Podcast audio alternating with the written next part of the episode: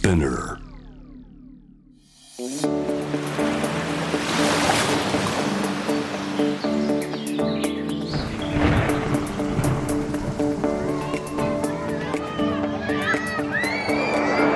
SDGs Explain for Business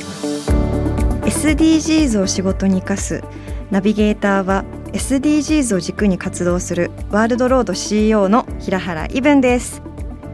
国連が掲げる持続可能な開発目標 SDGs を達成するためには個人はもちろん企業政府それぞれが考えアクションを起こしていかなければなりません。その中でも生活者に身近な企業が変化していくことは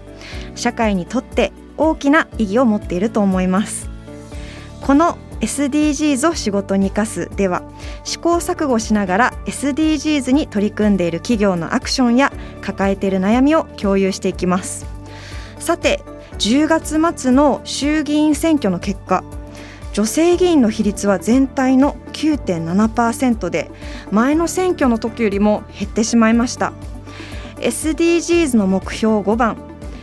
ジェンダー平等を実現しようには程遠い状態です。政治や経済の世界で女性が活躍することは日々の生活を送る女性にとってもきっとプラスになることは多いと思います。今回は投資特に ESG 投資の分野で活躍する女性をお迎えします。ベンチャーキャピタル M パワーパートナーズマネージングディレクターの鈴木恵理子さんにお話を伺います。ではゲストをお迎えする前にまずは SDGs 関連ニュースをお届けします。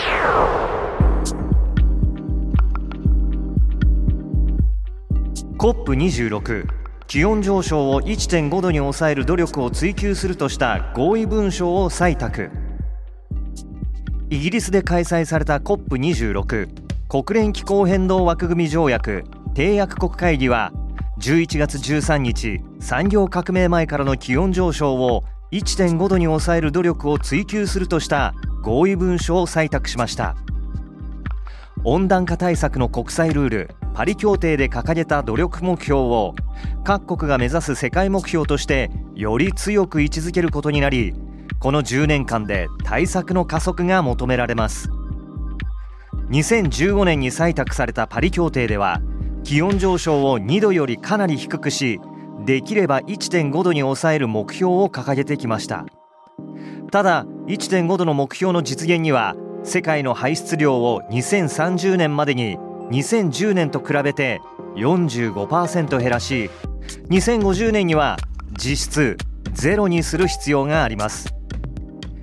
大胆な脱炭素化が求められるため慎重な意見が多くこれまでの COP の決定はパリ協定の表現にとどまっていました。その後科学的な知見の蓄積や各地で洪水や熱波など深刻な被害が相次いだことから COP26 に向けて2度目標では不十分とする機運が高まっていたということ。2021年8月に公表された IPCC 国連の気候変動に関する政府間パネルの報告書はこのまま温室効果ガスの排出が進めば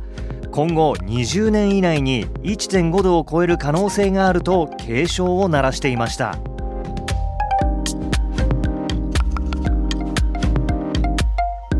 ハインツが火星に近い環境でケチャップ火星版を製造。アメリカの食品メーカーハインツが火星に近い環境でケチャップを製造したと発表しました。ハインツの公式サイトによるとフロリダ工科大学のオルドリン宇宙研究所にレッドハウスという特別仕様の温室を設けて火星で農作物を育てた場合に起こる状況を再現。その環境下で育てたトマトからケチャップ火星版を製造したということ。ハインツはこのプロジェクトは火星上だけの話ではなく私たちが暮らす地球においてトマトを持続可能な方法で育てるための知見を深める目的で指導しましたと説明。またこの実験を通じて私たちは得たことをアドバイスしたり地球上の困難に対する解決策を生み出したりすることができます。土壌をケアすることは我々の重要なミッションでそこから得た知見を持続可能な農作物を育てるという私たちの使命を継続することに取り入れますとしてこれからの世代のために世界で愛されているケチャップを継続的に作ることができるようにするという目標を見据えていると話しました。以上 SDGs ニュースでした。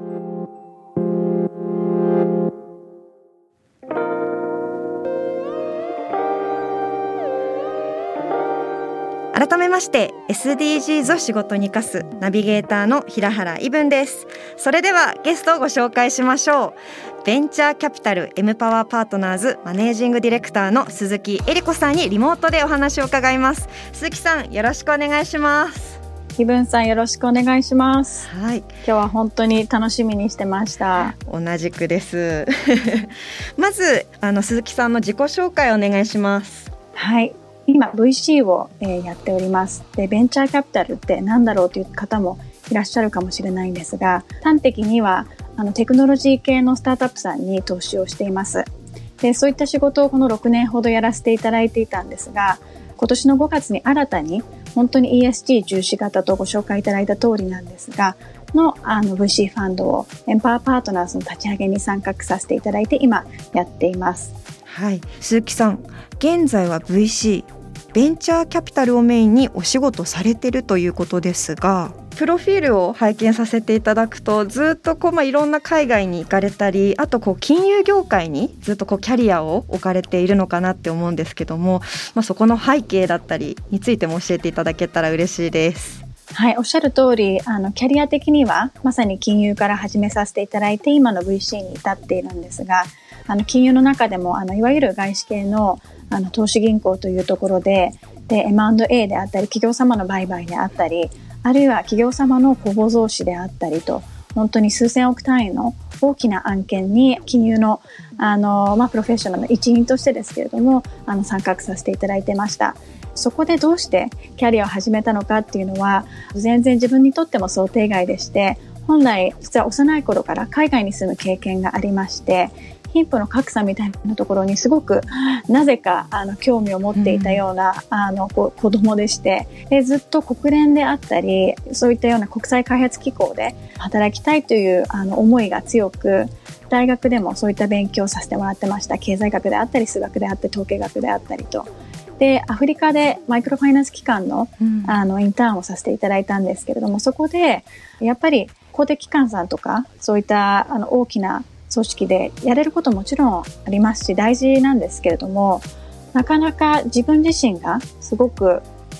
こう変化に関与させていただいているという実感がなかなかなく、うん、ちょっとトップダウン的な官僚的なやり方でこれでいいんだろうかっていう疑問を、まあ、右も左も分かってない中ですけど、感じましたと。でやっぱりその頃ちょうどあの社会起業家という職種みたいなものがあの少しずつあの見られるようになってきてあ起業であったりとかビジネスという意味でプライベートのセクターで民間からボトムアップでこう課題を解決することができるんだっていうのをすごく衝撃を受けまして、はい、で私はどちらかというと学問としてはセオリーを経済学みたいなのを学んでたのでビジネスはあの本当は分からなかったのであのその特訓のためにっていう感じで投資銀行に入ったっていうのがあの始まりでした。はい。はい、そうだったんですね。社会起業家っていうところが増えてきただったり、まあ、そこの話に興味を持ったっていう話が出てきたと思うんですけども海外のその社会起業と比べて日本って今比較した時に遅れてるあるいはこういうとこ日本前に進んでるとかあればあの教えてください。はいやっぱり、まあ、いろんな背景があって欧米の方がこうインパクトよりの仕事であったりとか、うんマインドが高まってましたよね早くから。で2つほど軸があると思うんですけどあの、まあ、インパクト寄りの活動でいうと欧米では2008年とかに金融危機があって日本でもリーマンショックって言われてますけれどもあの2008年以降あの本当に金融機関の今の在り方っていいんだろうかって結構問われて大きなショックがあってそこから結構社会的インパクトときちんとしたビジネスのあり方って考えられるようになったのかなと思ってでそこからいろいろな取り組みインパクト投資であったりとかが増えてきたと思ってます。はい、で、はい、昨今は欧州では特にあのよりサステナビリティ関連の、まあ、そもそも欧州のそういうこう血合いというかあの意識がすごく高いあの地域ではあるのでそことの親和性が高く今サステナビリティ系のあのいろんなソリューションであったりビジネスが発展していると思うんですが、うん、日本は本当に次世代のあのイブさんのような方々に期待してますしあの日本では2011年の震災以降やっぱりそういう意識が高まったと思うので、うん、そこからいろいろと模索されるようになったかなとは思いますが、うん、まだまだその欧米で見る勢いとかあの動く額金額とかは規模が、うん、あの小さいなと感じるので、はい、もっともっと進んでほしいと思ってます。インパクト投資って何でしょう？あ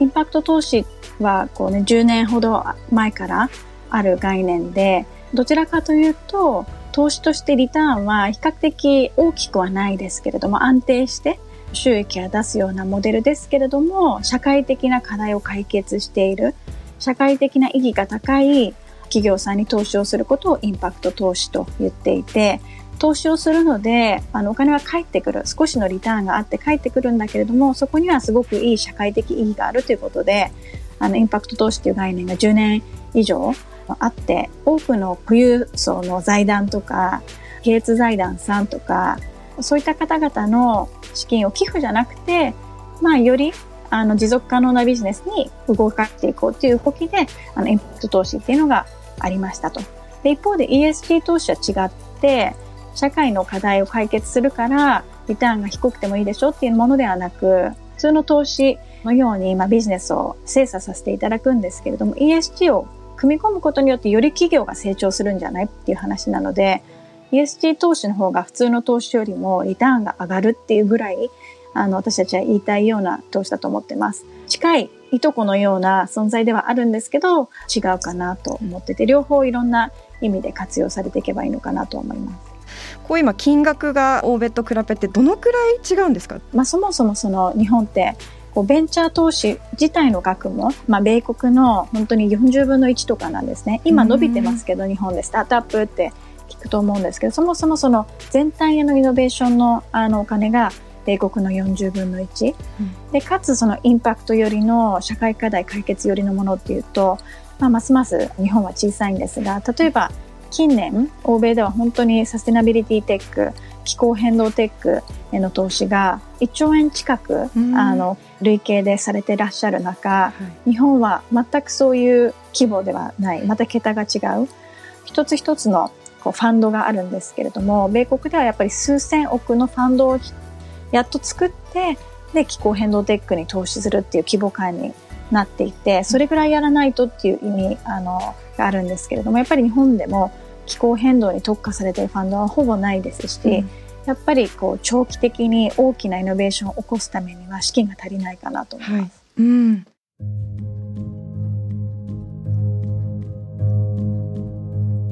まあ、今回 M パワーパートナーさんが立ち上げられた時も女性の VC っていうところでかなり注目されたと思うんですね。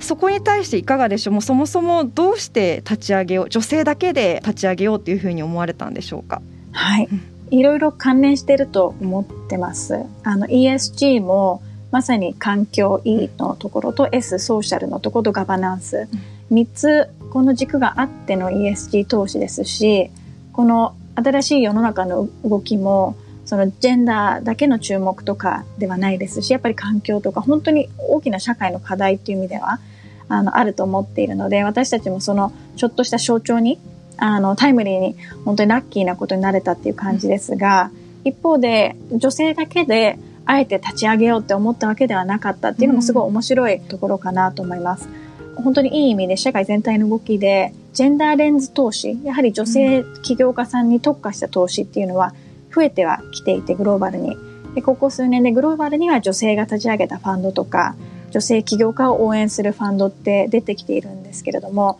私たちはあえて女性だけに特化しようとは思っていず、うん、本当に社会の大きな課題を解決して ESG というものをコアに考えてするっていうところなんですが、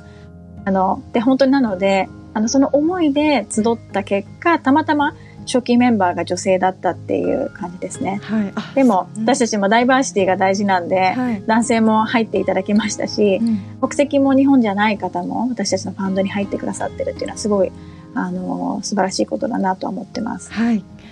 そうだったんですね。たまたま出会ったあの4名の方がたまたま女性だったっていうところだったんですね。思いがこう交差されたと言いますか、うんうん、はい、うん、ありがとうございます。こう私ですねもうこう鈴木さんとお話をするにあたってまあいろいろリサーチをしていった中で、まあ、あるブログでですね日本のベンチャー業界の多様性はまだまだ改革の余地があるっていうふうに書かれてたんですね。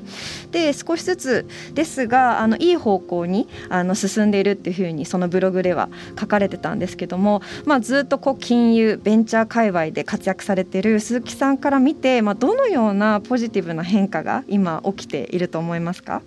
そうですね。やっぱりこう多様性は大事だよねっていうことはもうあの当たり前にあの概念としてはなったかなと思います。ですので、投資側の VC の側も、あるいはスタートアップさん側も経営者層とか、うん、あの重要なポジションに多様な方を採用したいというふうに皆さん意識されるようにはなってきたなと思います。これからの課題はもっとそれを本当に実践しなくてはいけないですし、アンコンシャスなバイアスも、無意識のうちのバイアスもどんどん取り払ったりしていく教育も、あの、私も含めてですけど、アップデートしていかなくてはいけないので、まあ、女性とか取りたいんだよねっていうふうにはなったんですが、でもいないんだよっていうのを毎回のように、毎日のように私たち聞いてるんですが、でそんなことないっていうところをどんどんまだあの言っていかなきゃいけないなとは思います。うん投資業界ってかなりあちょっとこう個人的なあの見え方としてすごいジェンダーギャップがあるんじゃないかなっていうイメージが高くってこちらどうでしょう？えりこさんずっとやはり金融業界にいらっしゃったと思うのでここはどのように課題感などについてお考えでしょうか？はい、私もキャリアの半々が実はちょうどあの金融業界と今いる VC でスタートアップテクノロジーに近い方にあのいるんですけれどもあので初期は金融によってでその時もジェンダーギャップがあるなって残念に感じたところがあったんですがテクノロジー業界の方がさらに残念ながらジェンダーでの差別があると感じてます。で金融業界でもそういう時期があったんですが今ありがたいことにあの金融業界の多くのあのリーダーシップポジションでは女性が増えてるなとは思いますので例えばスタートアップの中でも女性起業家さんがもらえる VC の資金って全体の本当に5%に満たないっていう数字もあります。あの本当に女性のみのソロのあのファウンダーである場合ですね本当にそれは女性として資金調達をするのがすごく困難でそこで大きなハードルになってしまっていると。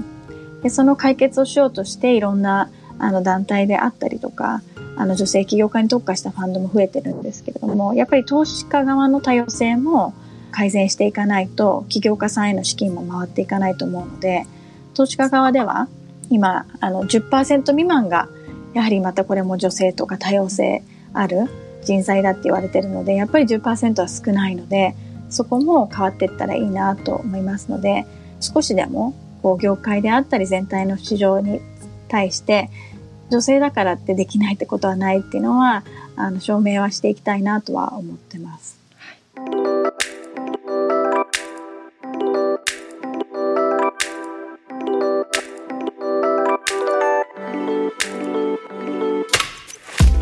えりこさんのお仕事について聞きたいなって思っておりまして ESG 投資って、まあ、かなりこれからのいわゆる VC とそのスタートアップの関係性っていうところをガラッと変えていくんじゃないかなって思ってます。ベンチャーキャピタルのプロフェッショナルとして今後どのような関係性をスタートアップと持ちどんな目標っていうのを一緒になってこう伴走していかれたいって考えていますか？はい。伴走であったりパートナーシップっていう考え方が本当に肝になると思ってまして経済成長であったり企業価値を上げていくっていうことはこれからも重要だとは思ってます。ただその経済価値を上げるっていうのはどういう意味かっていうと課題を解決するっていうところがより意識されるあの世の中になるかなと思いますのでそこは方向性がじゃあ一緒になってきたっていうあの認識があります。今まではフィナンシャルか、こう、インパクト的な、社会課題解決的な要素、どっちかのトレードオフっていう概念が強かったんですけれども、うん、まあ本当に ESG 投資っていう概念が広がったり、新しいね、世代の価値観が、あの、アップデートされていく上で、両方がこう理にかなってるって思われるようになったので同じセームポートにいる感覚があるのがすごくありがたいです。うん、ですのであの目標は同じかなと。で ESG の評価もまだまだこれからなので、うん、難しさいっぱい課題もいっぱいだと思っています。ただ少しずつ合意形成ができている段階なのでまだまだ正解みたいなのはないっていうのは本当に理解していて私たちも日々勉強ですけれども少しずつそういうあの評価基準が、まあ、あの形成されてってるかなとは思います。では最後にですねこれ皆さんにあの聞いてる質問なんですけども鈴木さんが取り組まれている SDGs アクションで、まあ、皆さんのこう Tips になるようなものがあればぜひ最後に教えていただけたら嬉しいです。はいそうですね皆さんすでにされてるかもしれないんですけれども意識を使ったコンシャスな消費って言われてあのね数年ぐらい経つかなと思いますのでこうあの消費することは票を投じることと同じということでいい企業さんにのものを買いたいとかあの多くの次世代の方やってるかなと思ってそれは素晴らしいなと思ってます。SDG に関連していたり ESG に関連していたり。でそれも少しだけあのその概念を延長させてもらうと皆さんの時間の使い方とかも投資だと思ってますしそういう消費も投資的な観点からより長期的にどうしたいかっていうのを考えた上で活動することも ESG、SDG につながるかなと思ってまして、なので、まあ私はやっぱり投資家というこう考え方があるので、時間の使い方とかも本当に将来どういう世の中になってほしいかっていうのを考えた上で、皆さんも今のお仕事とかも考えていただけたらいいのかなと思います。ちょっと大きな話なんですけれども、ね、やってらっしゃるお仕事とか、やっぱり長期的に本当にそこでのあのインパクトやっぱり一番大きいと思いますのでどういうあの仕事についていきたいかっていうのを考えながらどういう仕事が皆さんにとってのいい SG とか SDG につながる仕事かって意識しながら今できるキャリアの変革のこう目を作る形で活動してもらえたらいいなとは思います。はい今日本当にお話を伺っていてすごくこう ESG だったりジェンダーの問題もまだまだ正解はなくってでそこをみんなで一歩ずつこう歩んでいくことが大事ででその上でやっぱりこう自分の人生そのものを一つの大きな投資として見た時に、人生をどこに投資したいかどういうことに使っていきたいかっていうところをちょっとこう一日一日過ごすことも大事なんですけどももっとこう長くこう見ていく見てってこうどういうこう配分をするのかかっていうところがまずちょっと私たちができるこう毎日の投資なのかなってあの鈴木さんの話を聞いていて思いました。SDGs を仕事に生かす。今回はベンチャーキャピタル M パワーパートナーズの鈴木恵理子さんにお話を伺いました。鈴木さんありがとうございました。ありがとうございました。SDGs Explain for Business SDGs を仕事に生かすこ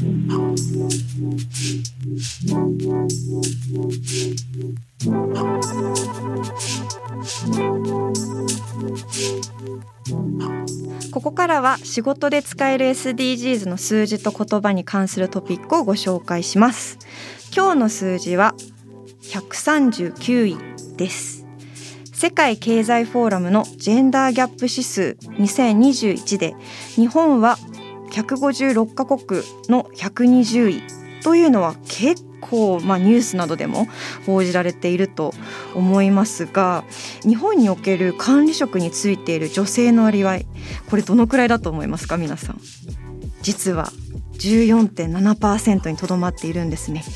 で、まあ、この結果でいうと156カ国中の139位という状況なんです。もっと低くなってますね。さらにジェンダーギャップ指数および女性の管理職の割合は G7 フランスアメリカ合衆国イギリスドイツ日本イタリアカナダの中で最下位となっています。きつい。管理職の女性の割合が低いことに比例して女性起業家の比率に関しても帝国データバンクによると8.1%これまた低いですね。でそんな中で内閣府はなんと2020年代の早期に、えー、女性管理職率を30%にするっていう大きなこう目標を掲げているんですけども、まあ、先ほど、えー、管理職についている女性の割合これは14.7%になっているので半分以下っていうところでまだまだあの先は長いですねっていうところが分かります。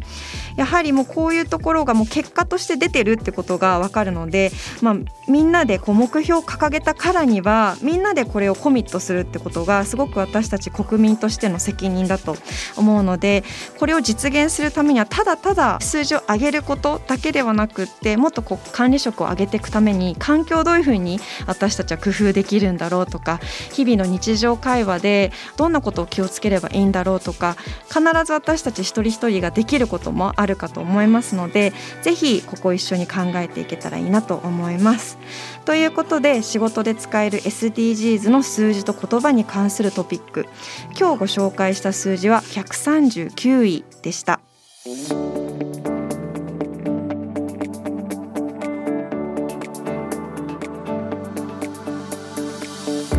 お届けしてきました。SDGs を仕事に生かす。今回はベンチャーキャピタル M パワーパートナーズの鈴木恵理子さんにお話を伺いました。ぜひ皆さんの日常のビジネスにも SDGs を取り入れてみてください。Apple Podcast、Amazon Music、Spotify、Google Podcast でこれまで配信したエピソードもぜひチェックしてみてください。ここで一つツイートをご紹介させてください。えー、イユさんからのツイートですね。これめっちゃいいじゃん。聞き流しながら作業できるしバックグラウンド再生とか倍速できるのもめちゃくちゃいいと。いろいろ聞いてみようと。言っていました。すごいこのあのイユさんの声が聞こえてくるツイートでしたね。すごい素直に嬉しいなと思いました。このプログラムへの感想はぜひハッシュタグ SDGs を仕事に生かすでツイートをお願いします。生かすの漢字は活動の活です。そしてハフポスト日本版では SDGs ニュースに特化したツイッターアカウントを運営しています。日々の SDGs ニュースを知りたい。けどなかなか時間が取れない人に代わってハフポスト日本版が140文字でサクッとニュースを読み解きます。ぜひフォローしてみてください。このツイッターアカウントですね本当ハフポストのニュースだけじゃなくていろんな媒体さんの SDGs に関するニュースを取り上げてるんですね。なんで本当にこれさえ見ればあの SDGs 最新ニュースが読めるかなと思います。アカウント名はハフポスト SDGs スラッシュ仕事に役立つ SDGs ニュースです。さて36回目を迎えた SDGs を仕事に生かすですがちょっとすごい悲しいんですけど今回で一区切りとなります。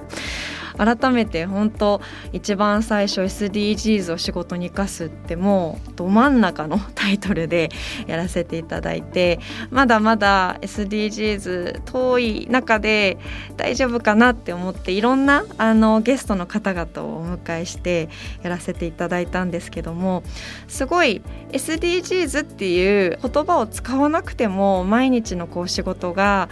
こう社会に何かしらのためになっていて何かしらの課題を解決してるんだっていうのを本当いろんなゲストさんとの対話を通じて感じることができました。でやはりこの対話っていうのがすごくこのポッドキャストのテーマでもあるなって思っていてまだまだ SDGs もしっかり、まあ、いろんな社会課題が二項対立になってると思うんですね。ただあのこの対立してる社会を解決できるっていうのは対話しかないと思うんです。目の前にいる人とぜひ建設的な対話っていうのを繰り返しあのやっていけばきっと社会は良くなるなって思うので皆さんもぜひこのポッドキャストのように毎日いろんな方と対話をしてみてください。2030年まであと9年。ぜひ皆さんの仕事の中にも小さな小さな SDGs でいいので取り入れてみてくださいね。ということでここまでのお相手は平原イブンでした。Spinner